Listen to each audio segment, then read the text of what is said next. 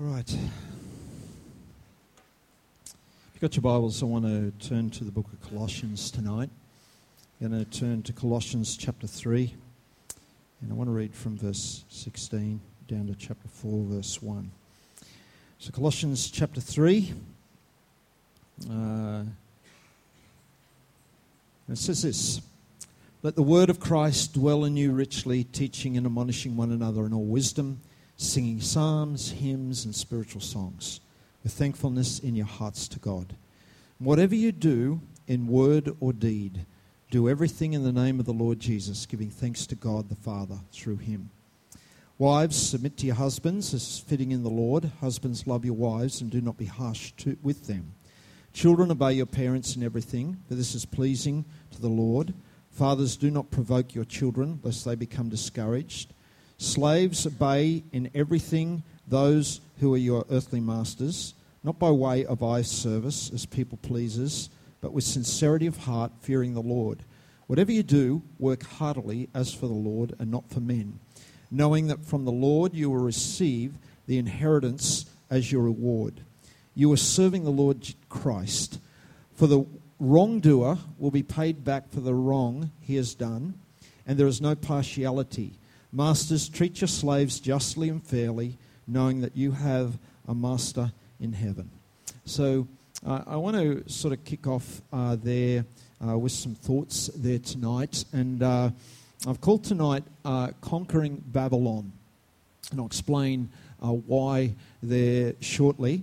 Um, but just if I can maybe begin, and I sort of did this last week down in the Byron campus, and I just wanted to uh, just do this here at Billy tonight to just mention what we're about, what we're doing over this next season. And uh, the church is a community of faith and worship, and uh, but yet at the same time, the church needs to be vitally connected to the world. And so there's no divide between what uh, people call sacred and secular. Sacred, we go to church on Sunday. Somehow that can be separated from Monday to Friday or as Don and Denise's Links group is doing at the moment, thank God it's Monday. And as they're going through Paul Bartlett's uh, book uh, that he wrote. Now, uh, with this here, and I'll see if we can, uh, we got a little bit of action there. Uh, can maybe, uh, I'm not sure if Jit's there, if you can maybe, I, I plugged that into the thing because there wasn't enough fittings, Jit, but maybe if you could just check on that for me. Theoretically, it should be communicating. Unless they pulled it out. They might have pulled it out.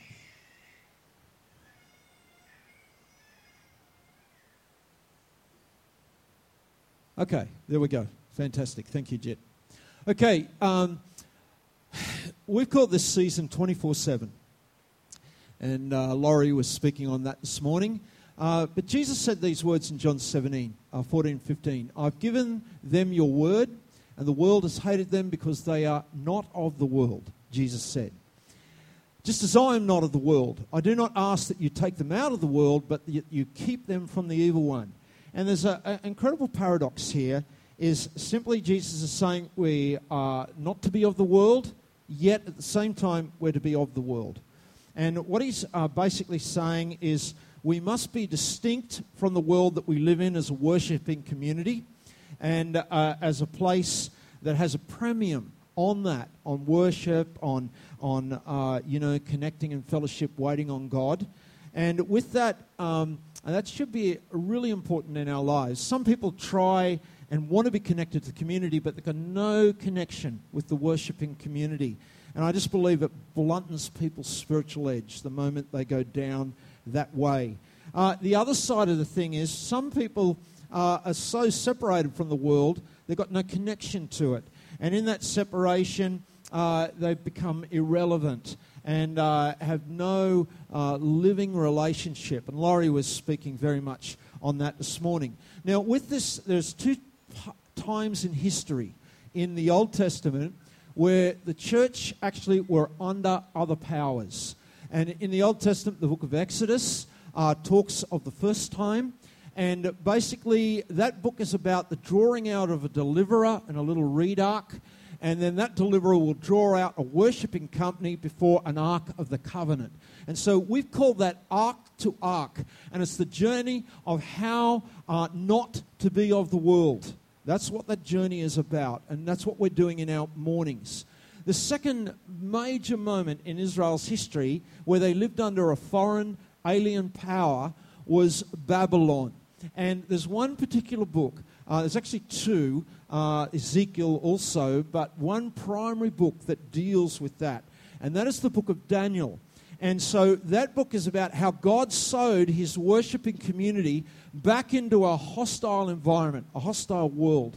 And with that, uh, into that Babylonian marketplace, God put his people, so they had to rub shoulder to shoulder with people, connect with them. And we've called this nine to five, and, uh, or profits in the marketplace. And it's just a story of how, uh, although uh, we're not of the world, yet we are of the world. And Daniel is really that story of being yet of the world, vitally connected to the world that we live within.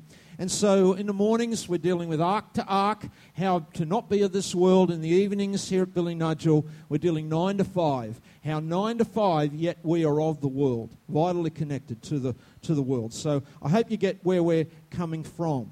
Now, uh, I'm not going to turn to Daniel tonight. I've turned actually to Colossians. I want to really kick off in the New Testament tonight. And I want to deal, uh, if I can, with some issues that regularly come up and I, I don't think are really understood uh, by uh, uh, the church. Certainly, the world does not understand it. And, uh, but Daniel uh, and his friends were young guys living in that alien power of Babylon. And so I want to begin to talk about Babylon, if I can. Uh, is First Peter is another New Testament letter, and Peter ended that letter by this statement: "She, who is at Babylon, who is likewise chosen, sends you greetings, and so does my son Mark." Now, nearly every theologian looks at that and sees that what Peter did is he took what was known as a real historical city in the Old Testament and he made it cryptic or allegorical to symbolize Rome, where he was when he wrote that letter. And so he wrote that letter in around 63 AD, and that was the ruling power. They were under real pressure. The key word of First Peter is suffering. And, and he mentions this statement She, which is speaking of the believing, worshipping community, who is at Babylon, who is likewise chosen, sends you, you worshipping community in your area of the world, greetings. And so this term Babylon, uh, although it referred to a real historical city, also referred to this allegorical, symbolic uh, system of mankind uh, separated from God. Uh, and so it became very important. And so Babylon is a word that means gate of the gods. That's what it actually means. Uh, but yet, the word in Hebrew, as uh, in a Hebrew play on words, also means confusion. So the gate of God, or the gate of the gods, became confusion. And that comes right from the very beginning when this city is first mentioned, which we'll turn to just in a second. Now, I, when I refer to Babylon, and I'm going to be doing that a lot in this series, I'm referring to this allegorical term for a system in mankind in rebellion to God. We live in Babylon still to this world today, is because it's a system. In fact, it will run from the beginning of the Bible to the end of your Bible, uh, this system. And this system is, is uh, uh, if I can say, is mankind doing their thing but with no connection uh, in relationship to the worshipping community or to God. And so that's what we're going to be referring. Now, in your Bible, the first place this is ever mentioned, it begins right in the beginning of your Bible. And so it says, Cush fathered Nimrod. Now, Nimrod is a name uh, that means rebellion. He was the 13th son after Adam. And uh, I think some people will know that 13 is a number uh, that's got sort of some stigma about it. Is that's because in Scripture, this number actually is, is actually uh, referred to this way. And it's a number that always referred to as rebellion. And so Nimrod was this man, his name literally means he who has rebelled.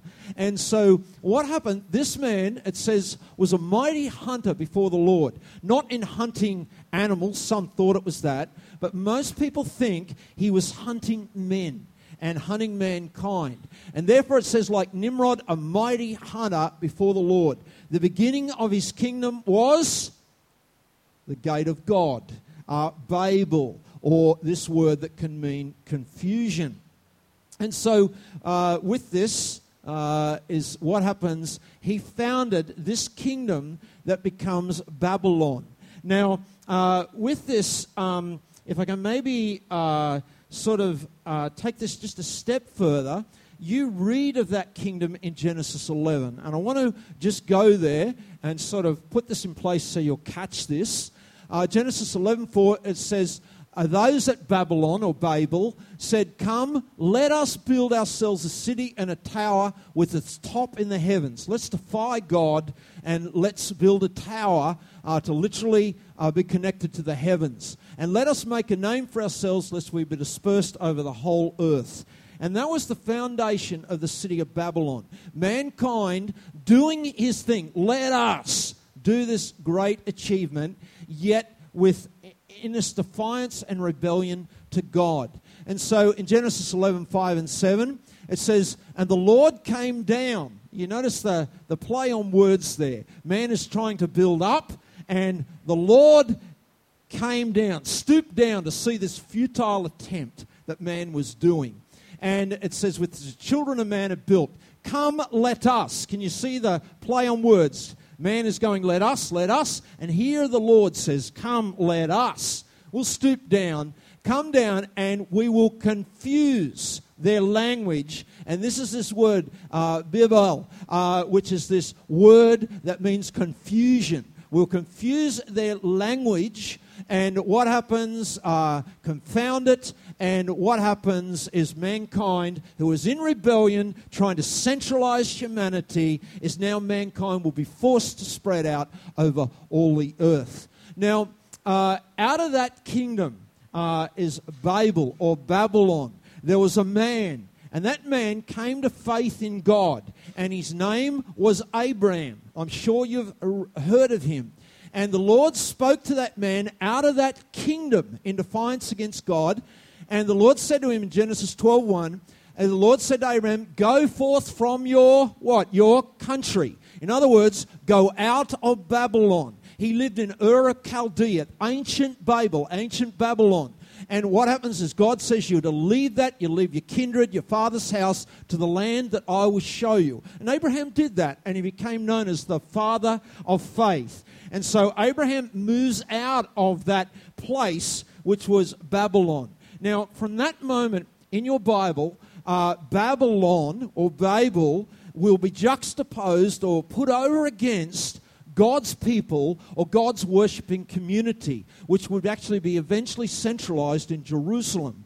And so, what happens? You have two kingdoms that begin in the beginning of your Bible and actually stretch all the way through to the end of your Bible and conclude in this struggle right through the scripture. And the first of those is Babylon. And Babylon is always presented as a harlot, a seductress. And uh, in Genesis 10 11 is where we first read of this system or this kingdom, which was a literal kingdom but yet became an allegorical picture of mankind literally in rebellion to God. And in Ezekiel and the book of Daniel, this absolutely crystallized into uh, this struggle that occurred uh, where God's people were put back in under this, this great system. And then in Revelation 7 and 8, it comes to a climax and at the end of the book is Babylon will fall. And it says will come down and in the book of Revelation. So in this series, we've got to touch some of the book of Revelation. Now, over and against that is this worshiping community uh, that the scripture actually uses this term Jerusalem. And she is known as the bride. She begins in Genesis 14 when Abraham first met God's high priest uh, called Melchizedek, uh, if you read your Old Testament. And then, of course, David would make that his capital in 2 Samuel 5. And right at the end of your Bible, it ends with this Jerusalem, God's worshipping company. But yet, all the way through the Bible, there is this struggle between this system called Babylon and God's worshipping community. And it runs right through the scripture. Now, there's one of the prophecies directed towards this kingdom called Babylon. There's a number of oracles, what's known as addresses, towards this system. And one of those is in the book of Isaiah. I want to read it here just for a moment tonight. And this occurs in Isaiah uh, 13 14, but I'll read here from chapter 14. And it says uh, here, Isaiah says, You will take up this taunt against the king of what power? Babylon. And so Isaiah was addressing a real king in Babylon at the time, but although it was a literal historical center, it actually stood for this symbolic uh, power that's struggling with the, with the ways of God. And so it takes up this taunt, and then that taunt crystallizes into these words. And it goes, How you have fallen from heaven, O day star. Now, if you've got an old King James Bible, it has the Latin word. It's Latin. And the Latin word is the word Lucifer. And Lucifer is the word which means day star in Latin. Some people think, oh, you know, uh, people pulled this out of the Bible. It was a Latin word. And in actual fact, it means, oh, day star. And so what happened? All the church fathers saw this prophecy, although it was directed towards this system this historical city, yet there's a symbolic power that sits behind this system. And this power was the day star, our son of the dawn. And it says, How you were cut down to the ground, you who laid the nations low. And all the church fathers saw this as literally addressing the satanic power that stood behind this system and through every king that opposed God's people. And so it says there, you laid the nations low. You said in your heart, I will ascend into heaven. And then it goes above the stars of God. I will set my throne on high. I'll sit on the mount of the assembly in the far reaches of the north. I'll ascend above the heights of the clouds. I will make myself like the Most High. I think you can hear the arrogance. I think you can hear the pride that's, that's, that's intrinsically written into that uh, oracle or prophecy. And, and behind this system is this dreadful pride. And, and people address this actually to Satan and the satanic power. But in front of that was this system. And so this power actually lay, these five I wills, this arrogance, stood behind the authority of this system, Babylon. And from the, the, the first architect of the city called Nimrod, the rebellion, uh, through to a man called Nebuchadnezzar that we'll, we'll get to talk about in this series, who dominated the reprised Babylon under the days of Ezekiel and, the, and Daniel. And finally, right down to the end of the age, to a figure that the Bible addresses as Antichrist. And so this power sits, this arrogance sits behind this system as it struggles with God's worshiping community, trying to control. Now, this system has a way it works. And in Scripture, it, it actually is said that this system uh, seeks to control the minds of all the people that come under its influence, under its covering. And it seeks to control the identities of those who live within this system. And it seeks to control their beliefs, their values, their convictions, and ultimately seeks to control their destinies. Now, this system, this Babylon, uh, uh, the book of Revelation pictures as a harlot riding on a great beast. And it's a, a picture that we'll come back to a number of times uh, within this series. And so the, the, the church fathers always saw this system as working primarily two ways. The first way is by intoxication. And when you actually uh, uh, look at this, you'll see this is powerfully evident, powerfully evident right through Scripture. Right from when Noah first got drunk in a vineyard, right through to Belshazzar, who will try and drink from the vessels of the house of God, uh, mocking uh, the God of the Bible as he's intoxicated, uh, and right through to the end of the age, intoxication. Uh, another prophecy, Jeremiah, speaks of this. And I'll, just read it here Jeremiah 51 7. It says, Babylon was a golden cup in the Lord's hands, making the, all the earth drunken.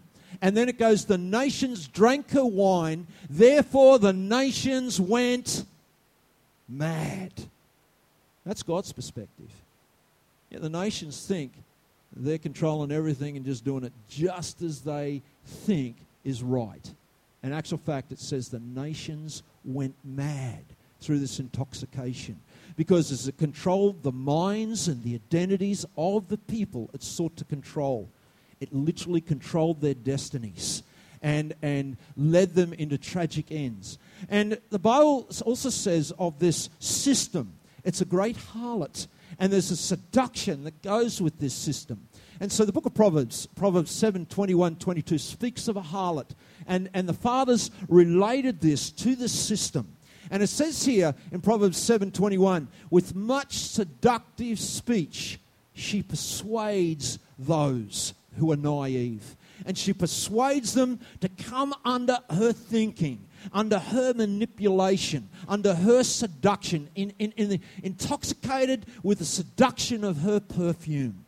And, and, and it says there, with her smooth talk, she compels this naive one. And then finally, at once, she, all of a sudden, he gives way and he follows her and comes under a spell. And she will lead him to the house of death. That's what it says. So we have this system, this, this whole thing of Babylon that's just seeking to control humanity. And the, the picture of this is a mystery. And so, Revelation will actually uh, speak of this. And in Revelation, it'll uh, actually uh, give a quick summary. And I'll just summarize this so you all get the picture and then you'll understand what I'm going to be saying tonight. Is that okay? So, in uh, the book of Revelation, as it deals with this system, uh, it says in Revelation 7 17 5, it calls this system the mother of harlots. She's a mother of seductiveness of others other systems that come forth to control the ways of humanity. Is Daniel uh, here, or it's not Daniel, but Revelation, John in Revelation 17:5 calls this system the fount of all the earth's abominations. It is in actual fact right at the heart of the abominations of this earth is this system. So behind what you know as the Holocaust, the Third Reich, it was rooted in this system is because that was brought abomination into the earth, but it had its connections in this system. And it says there, this system became the international trading control power of all the earth. And so Revelation 14:8, Revelation 17:1 speaks of this. It speaks there in Revelation 18, 11 to 17 that those under this system became morally weakened by the wealth and the luxury of this incredible power and this system that was controlling humanity. It says in Revelation 17:6 and 19:2 that this system ultimately came to destroy the worshiping community of believers, to actually uh, persecute and try and harm God's people. And, and it speaks of that. And then Revelation 18:2 and verse 9 and 10 and verse 21 says that suddenly Babylon would fall. Historically, the Babylon under Nebuchadnezzar and the book of Daniel will fall in one night. Suddenly, no one could ever imagine that power, and we'll get to this power. And when you see this power, you go, it is impossible that that ever fell. In fact, Babylon was one of the seven wonders of the world. Did you know that? You ever heard of the Hanging Gardens of Babylon? You know, they said at the walls of the gates of Babylon, or literally the walls of the city that ran nearly 30 or 40 miles around the city, is they could ride six chariots abreast on top of that wall. The unconquerable city. And in one night it fell. And it falls in the book of Daniel. And we'll get to that.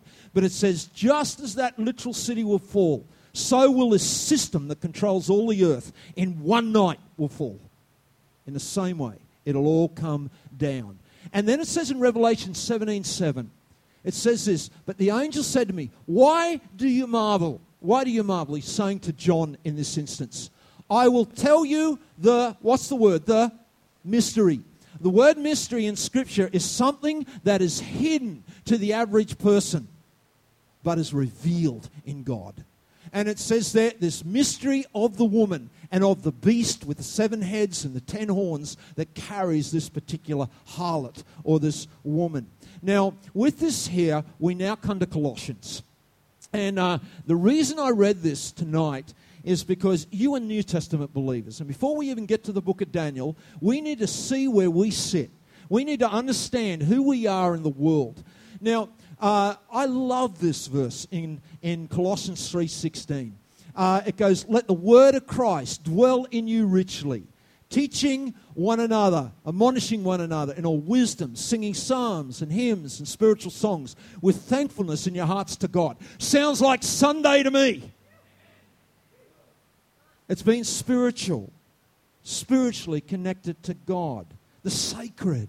And, and, Colossians just says there, as it speaks this, that is probably the best one line definition of God's worshiping community in a New Testament sense.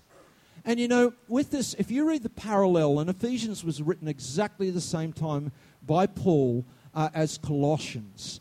And it says in Ephesians, as it writes the parallel of this, in Ephesians 5.18, it substitutes there, let the word of Christ dwell in you richly, and it substitutes, be filled with the Spirit. Do you realize, as far as Paul's concerned, to be filled with the Spirit and for the word of God to richly dwell in, in you is a synonym.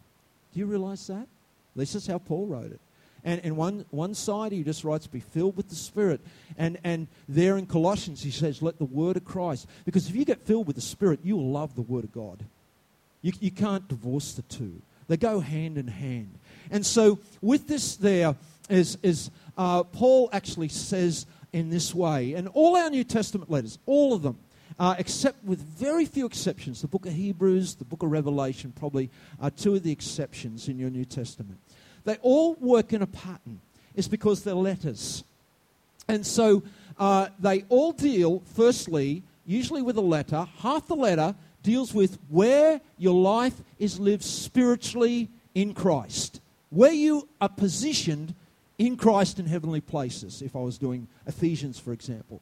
Now, in Colossians, this goes from Colossians 1, chapter, verse 1, right through to chapter 3, verse 17. Have you noticed where I've come in on the reading? because you need to see. And then, always in the New Testament letters, there's a second half of the letter. It's how your lives are lived practically. Can, can you see the picture? What is sacred? What is secular? Because in Scripture, there is no separation between the two. And nearly all the letters will then go, all right, this is how you live your life out practically in the real world. And so uh, Colossians 3:18 to 4:18 deals with our lives as it's lived out practically as a believer in the world that we live within. The sacred and the secular, but in actual fact, they're just two sides of the one coin. Everyone follow what I say there. Now, I want you to notice what Colossians 3:17, which finishes that first half of the letter, uh, uh, in that first section.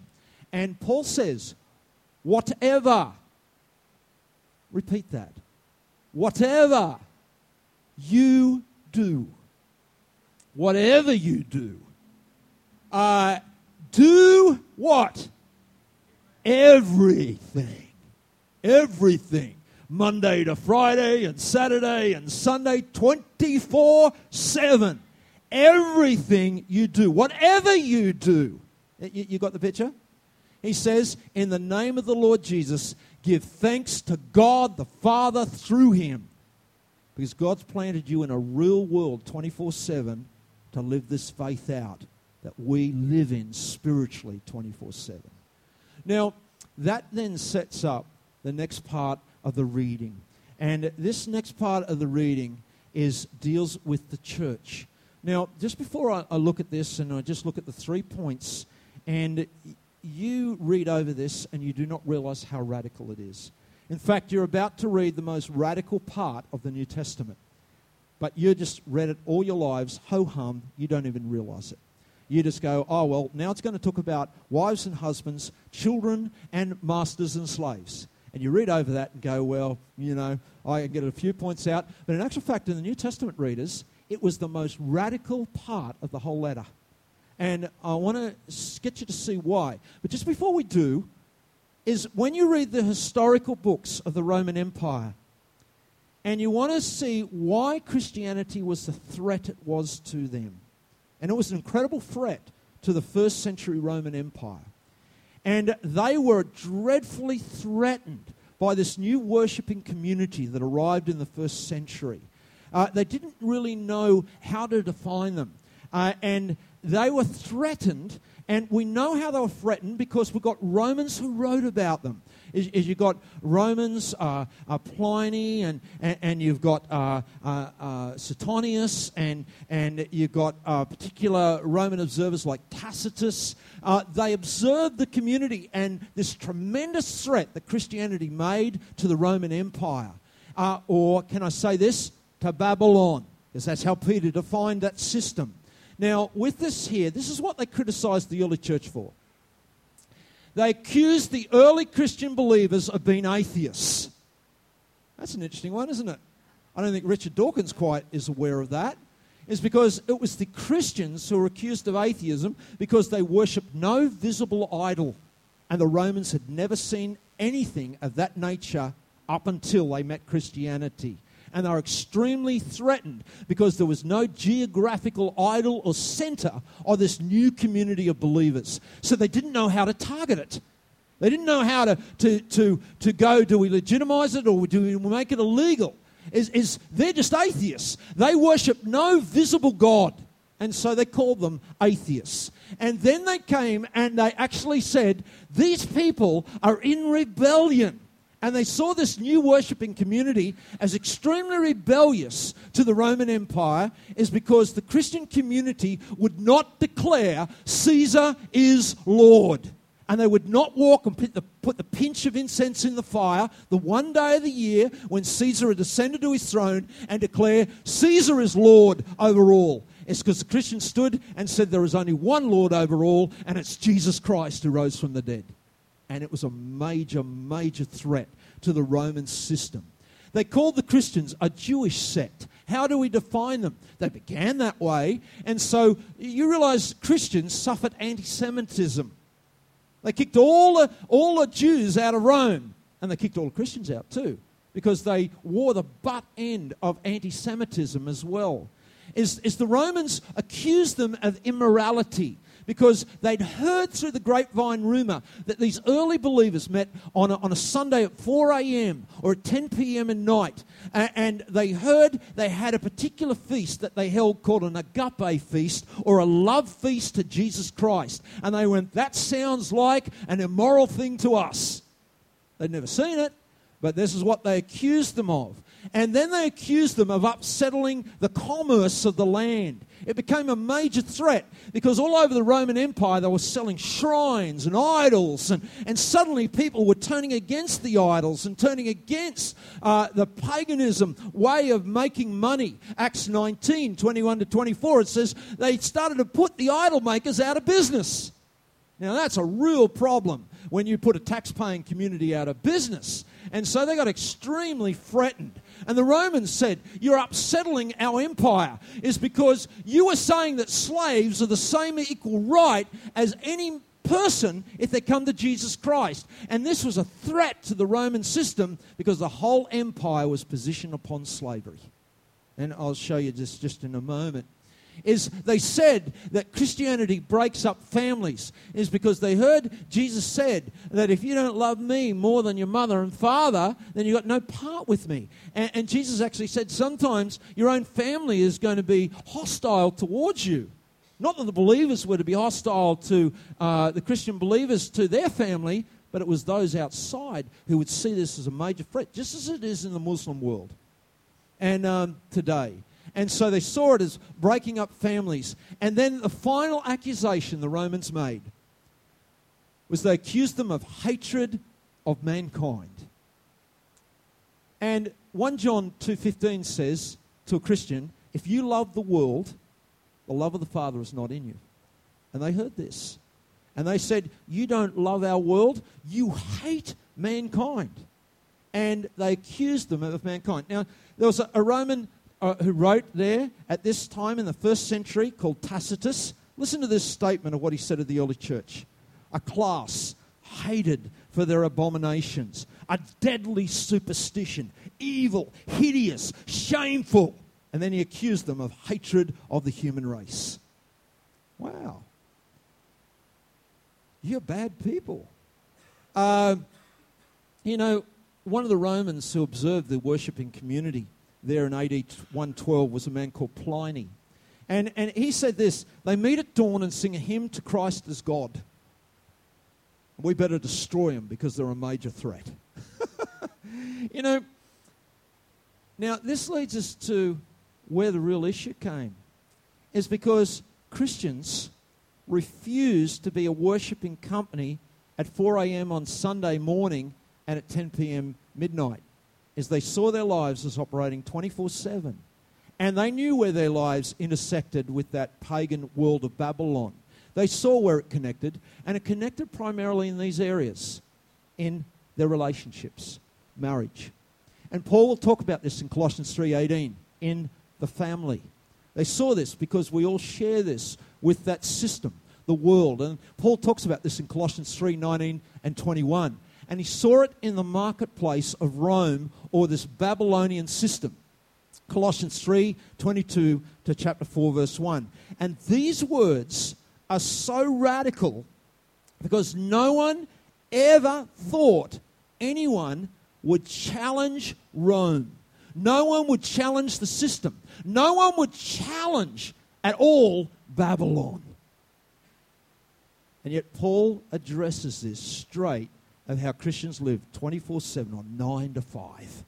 And so, with this here, Paul actually will say in Colossians 4 3, if we kept reading in context right after this passage, he goes, Pray for us also that God may open a door for the word to declare the what? To declare the.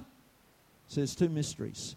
There's mystery of Babylon, and there's the mystery of Jesus Christ. Something that's hidden from the world that God is going to reveal. And that Jesus Christ is Lord, and it will declare the mystery of Christ. And the way our lives intersect with this world that we live within, as, as we live our lives out 24 7, we take the Lordship of Jesus Christ right into our world that we live. Now, with this here, the first area is marriage, is relationships. Let me read this again. And Paul just says, Wives, submit to your husbands as is fitting in the Lord. Husbands, love your wives and do not be harsh with them. Ho hum! Well, that's just, uh, I've heard that before. Wives, submit. What, what are you saying, Paul? Now, you've got to understand the world this was written into. You know, um, as Christianity is going to uh, literally change this Roman Empire in 300 years, even the emperor is going to own Christ in 312. And, and what has happened is a lot of the empire are all going to become Christian, and it conquered the empire without sword. It conquered it without polemics, without public preaching, uh, from because they weren't allowed. And, and what will happen is it, it, it, rubber hits the road here. And so with this here, Paul talks about the whole thing with relationships. Now, one of the greatest mistakes church history ever did was when the, after the first 300 years in the fourth century, there was a, a thing that came into this world called monasticism, where people said we will withdraw from the world to become holy. Greatest mistake the church ever made. But the first 300 years, they never made that mistake. And in that first 300 years, is they were vitally connected, and they were connected here. So let me talk a little bit about marriage in the first century, so you get the picture. Because some people accuse Christianity, you, you, you, you're misogynist. You're telling women you've got to submit and, and, and be in their place. Uh, you ever heard that? You know, us Christians are the blame for holding women and oppression. Uh, is that what Paul really was saying? Is that really what he was saying? You know, in the Greek world of the first century, the Greeks actually, women had one place in society. They weren't to be seen and they weren't to be heard. So much so that in the Greek world, if you study this time of history, if you had a wife, She was there for the legitimacy of your children, but she didn't cohabit with you. In fact, you didn't even eat with her. She was only there for the legitimacy of your children. But you had what are known as concubines, and they were your friends during the day. So you hung out with them, not with your legitimate wife. And then, you know, if you wanted a little hanky panky on the side, you had courtesans. And so they separated all their world and life this way. And so the Greek Empire was a very immoral empire. And if a girl, if you lived in that system, you were a part of the system that said you had to bow to this system and how this system works. And it was hostile against girls. Now, if we come to the Roman world, and this letter was written to those in the Roman world. Women had no rights at all in the Roman world. In fact, it was the most patriarchal system, probably in the history of the world. Is a man had the power of life and death. Women had no rights. They only had duties. And and and what happens is divorce. There was not one known divorce in the Roman Empire uh, for the first 500 years. Did you know that? And in 234 BC, the first Roman divorce was recorded in the, in the Roman Empire. By the first century, is one of the, where the historians who observed the Roman Empire says people are married to be divorced. Uh, one woman recorded in the first century had eight husbands in five years. One woman had 23 husbands in a lifetime. One man had 21 wives in his lifetime.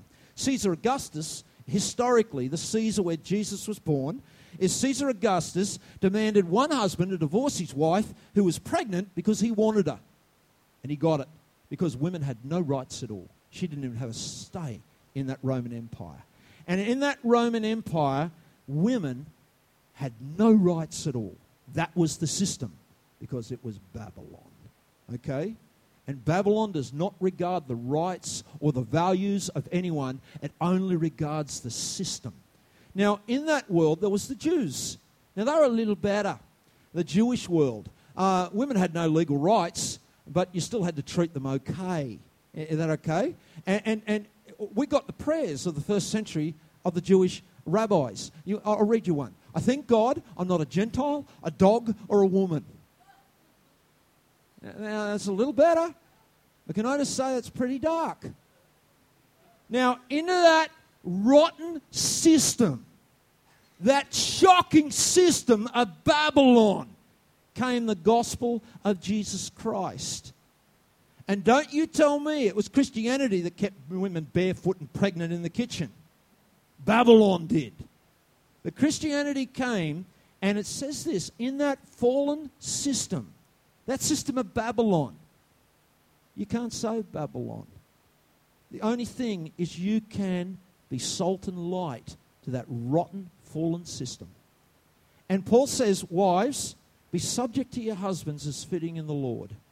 Okay? In that rotten system that those women lived in, as you get born again in the gospel, you love people at the coalface, even though the system is wrong. You hearing what I'm saying? And so the Lord uh, there, Jesus Christ, by love and submission, would change heart to heart, life to life. And, and what happens? It didn't come and preach against the system because it was no good salvaging the system. The system is corrupt, the system is wrong. Now, Galatians, it tells us very clearly. You know, Paul says, Wives, submit to your husbands. Listen to what Paul says in Galatians. Listen to how radical this is. Uh, in, in the New Testament, worshiping community. Paul says, For as many of you were baptized into Christ to put on Christ, there is neither Jew nor Greek, slave or free, male or what? It's because in one statement, Paul says you're all equal in Christ. Now that, that was a threat to Babylon. That was a major threat because if that gets out, it's going to mess up the system. And so there, you know, is, is the gospel comes to remove the curse. And under the curse for women, it says, To women your desire shall be your husband, and he shall what? He shall. And Paul says, under that rotten system of the curse, wives, you just love and you submit and serve under that rotten system. Because you can even change your guy. And Peter will take that up in 3 1. And he'll just go there. Likewise, wives, be subject to your own husbands, so that even if some of them do not obey the word, they may, may be won with a word by the conduct of their wives. Or, or as I love how Francis Assisi put this at all times preach the gospel, and if necessary, use words. I don't like that. Uh, now, Paul doesn't leave it there because then you live in this system. You live in a rotten system of Babylon. But husbands, you better love your wives and you don't be harsh with them, Paul says. Uh, in the parallel, in Ephesians, it says this Husbands, love your wives as Christ loved the church and gave himself up for her. Um, hello? Uh, I've never ever found a woman who's struggled with submission to a man who loves her so much he would lay down his life to serve her. In fact, oh, most of the girls go, Yeah, I think I'd like a boy like that. I can live with a man like that uh, who loves me so much he would die for me. Jesus never yelled out of heaven, Submit, church! I've had men drag women in my office and say, Tell my wife to submit. And I go, You fool. you missed it, man. How could you miss it so badly? Is it you're doing this right and you're a Christian believer and you're loving your wife as Christ loved the church? She's going to walk in and she goes, I love this boy and I'm just going to flow into the dance of life with him. But under the rotten system of Babylon, you serve and love. Now, with this here, love is agape love. It's the love of God. And, and it's the love of God in this situation. And you know, submission is just sub under the same mission. And if you've got a man who loves you, that Christ loved the church, never yells at her to submit, but lays down his life for her, she just flows into the dance of the life. And she just submits under the same mission of life. You, you got me? Now, now, with this here, Paul moves on. And he goes, That's not enough. You live in Babylon. You live under this system, and the system is corrupt. And so he says, Children, obey your parents in everything, for this pleases the Lord. we, we quote that to our kids. You don't realize how radical that is.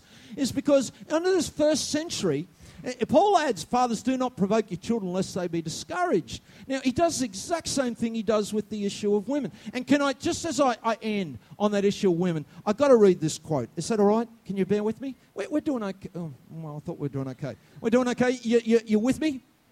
Nathan Wood wrote a book called Trinity in the Universe. It's a 19th century book. So as I read this quote, please hear it and hear it in the context. But let me read it to you.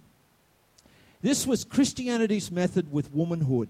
Woman was a slave or a plaything without a soul, as she's in India and Africa today. That was written in the 19th century, so just bear that in mind. Okay? Christianity quietly made her the equal in Christ as a child of the Father, as a temple of the Holy Spirit, the full equal of man. And whenever Christianity went with this divine method, womanhood has come into its own. It's because Christianity conquers Babylon. And it conquers it by the love of God, one heart at a time. Not to salvage a corrupt system, but to salvage lives out of that corrupt system. You hearing what I'm saying? So let, let, me, let me come now to, to children. In that Roman world, and I'll, I'll do this quick now, there was a Roman law called patria potestas. And that means that the father had absolute rights over all children's lives. You know, it was legal for a Roman father to kill his children if he so chose. Did you know that? In fact, children were possessions in the Roman Empire. In the Roman Empire, they had no rights and children had no coming of age at all. Did you know that? So, under that system of Babylon, the father had absolute power. He could make his children slaves, he could work them in chains, he could execute them. And the Romans had a thing called exposure of girls. And if they didn't want a girl as a liability, they went out and starved them on a mountain or froze them to death at night because girls were nothing to Rome. And so this was a part of the Roman system. And into that system comes Christianity. And in that fallen Babylon, Paul says, Children, when you come of faith, obey your parents in everything. love them, serve them.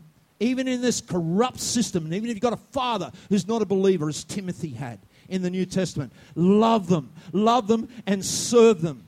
And under that corrupt system is you can conquer Babylon. And so Paul then goes, hang on though, it's not enough. He goes, you fathers, if you're a Christian, uh, oh, sorry, that one there is the parallel in Ephesians. But let me just come. Fathers, do not provoke your children lest they become what?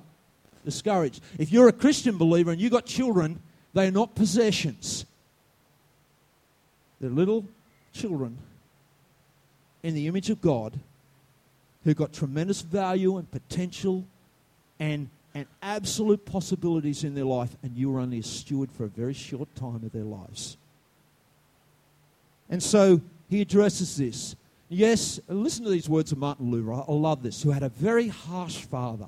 Martin Luther, the reformer, not Martin Luther King, said, Spare the rod, spoil the child. It is true. But beside the rod, keep an apple when he does well. In other words, if you're a father, as you get behind your kids and you encourage them, it's because you're a steward for a very short period of time and you love them. And so, into this rotten, fallen system, this world, Paul says, You love people and you serve this rotten system of Babylon, and you try and, as do that, just change heart to heart, life to life. So, this comes to the final one.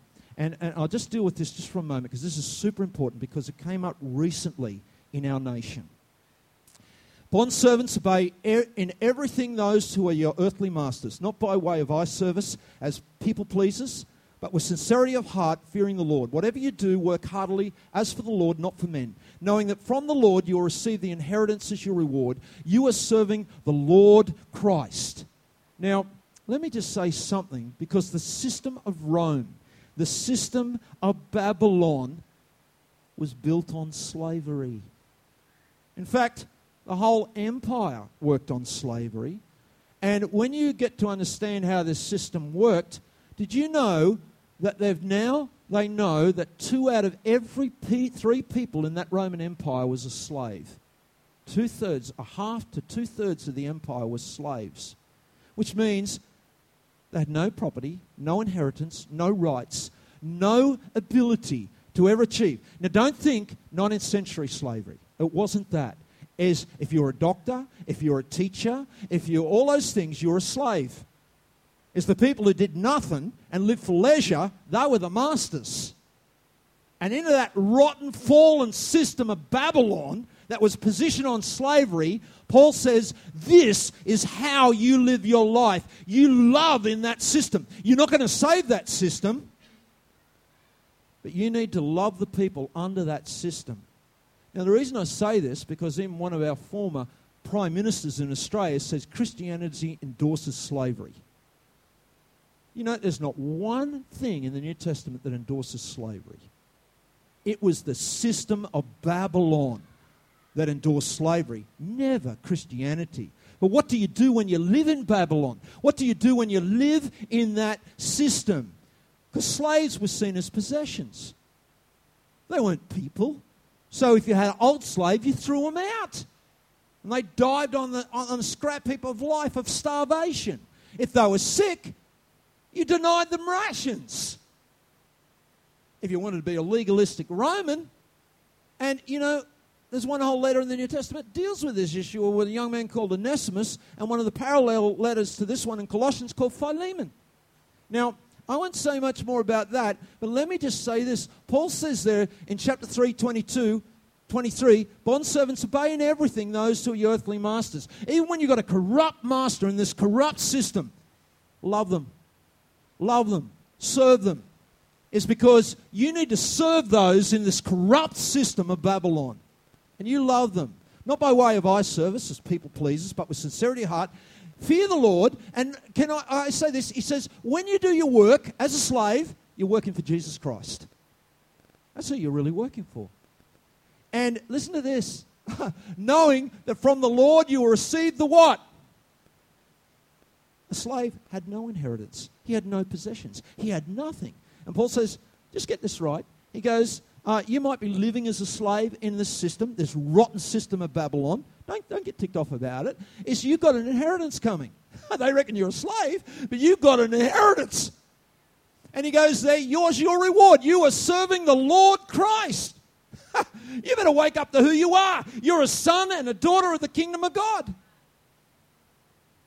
You would not believe the inheritance that's yours. And then slaves, they can never possess anything. And Paul, Paul just says you're going to possess everything. And, and you know, it's Galatians 3.28, I've already read it. There's neither slave nor free. And under Christianity, it just came in, and out of those two or three slaves that no one was ever going to change the system of Rome or Babylon, is these, these people interfaced with that world and they conquered Babylon by the love of God, heart to heart, life to life. You know, with that there, in 4 1, it says, Masters, treat your bondservants justly and fairly, knowing that you have a master in heaven. What? A master? You giving a command to a master, Paul? Treat your bondservants justly and come on, man. And, and not only that, the verse before is, is Paul says this For the wrongdoer will be paid back for the wrong he has done, and there is no partiality with God. You better believe some masters have got to front up with God and give an account of their misabuse of people's lives. Now, we can apply that with our working place, but this was Babylon, friends. It was Rome that justified slavery. And when it comes to Christianity, despite what some of our prime ministers thought, is, you know, Christianity just comes and it just says, you love the people in this fallen world. And you ever notice where Jesus got his disciples from? Fishermen, tax collectors, doctors. Lydia was a businesswoman. Paul was a tent maker. Priscilla and Aquila were tent makers. Uh, he never went to the theological colleges. He never went to the riffraff centers of, of, of Tiberias, etc. He, he just pulled people off the marketplace, and, and there's a real value on work for a believer. It's because it's where you connect with unbelievers. And so Paul says in 2 Thessalonians 3 10 and 12, For even when we were with you, we would give you this command if anyone is not willing to work, let him not eat. For we hear that some among you walk in idleness, not busy at work, but busybodies. You're caught up with end times if you read the context of the letter. Now, such persons we command and encourage in the Lord Jesus Christ to do their work quietly and to earn their own living. It's because, friends, it's how you win your world. So let me, let me end this way. And Paul says with slavery in 1 Corinthians, he tells you what New Testament thinks of slavery in 1 Corinthians 7. Let me read it to you. Each one should remain in the condition that which he was called. Were you a bondservant or a slave when you were called? Two out of three in Rome were slaves. And do not be concerned about it. But if you can gain your freedom, avail yourself of the opportunity. But it doesn't matter what context you're in, love people in Babylon. And the love of God changes lives, one heart at a time. And we're to serve in love that corrupt Babylon system, knowing that those who are servants of God have the greatest inheritance of all that's coming to them. I want to read you a quote from Nathan Wood. And, and we're, we're nearly done, so you can all relax and go, He's over. Hallelujah. Glory to God. Let me read this quote from Nathan Wood out of Trinity in the Universe. I love this.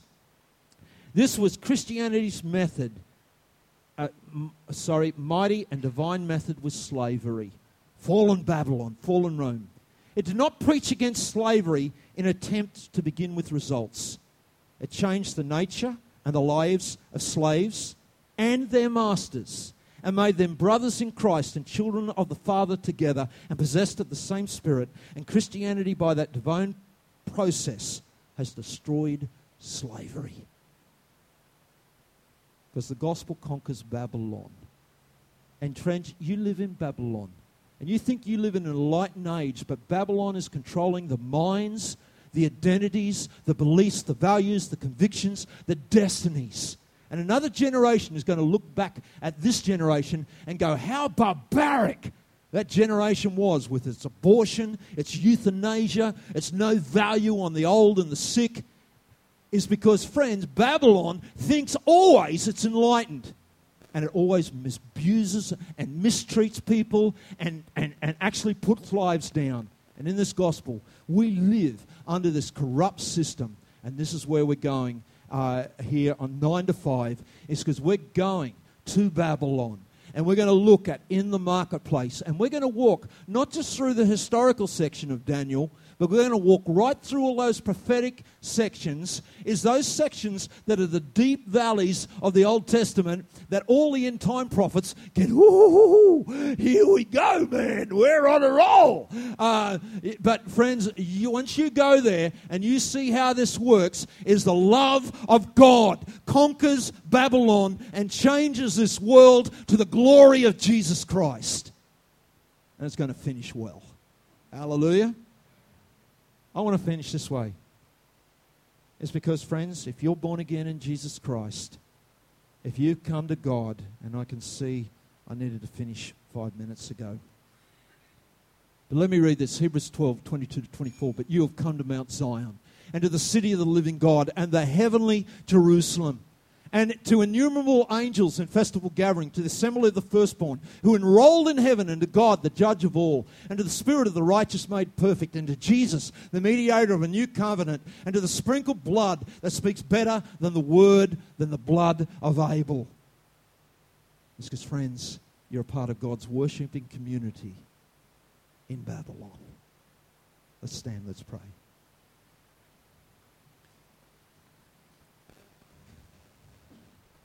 Father, we thank you tonight. Lord Jesus Christ, I pray, Lord, for your blessing on everyone here. And Father, that you would touch all our lives. And Jesus, we honor you. We pray for your anointing and for your grace over us all. In your name, Lord Jesus. I've done a very, probably not good thing, and I asked Cara, and she's going to come, and I'll have to make you short tonight, Cara.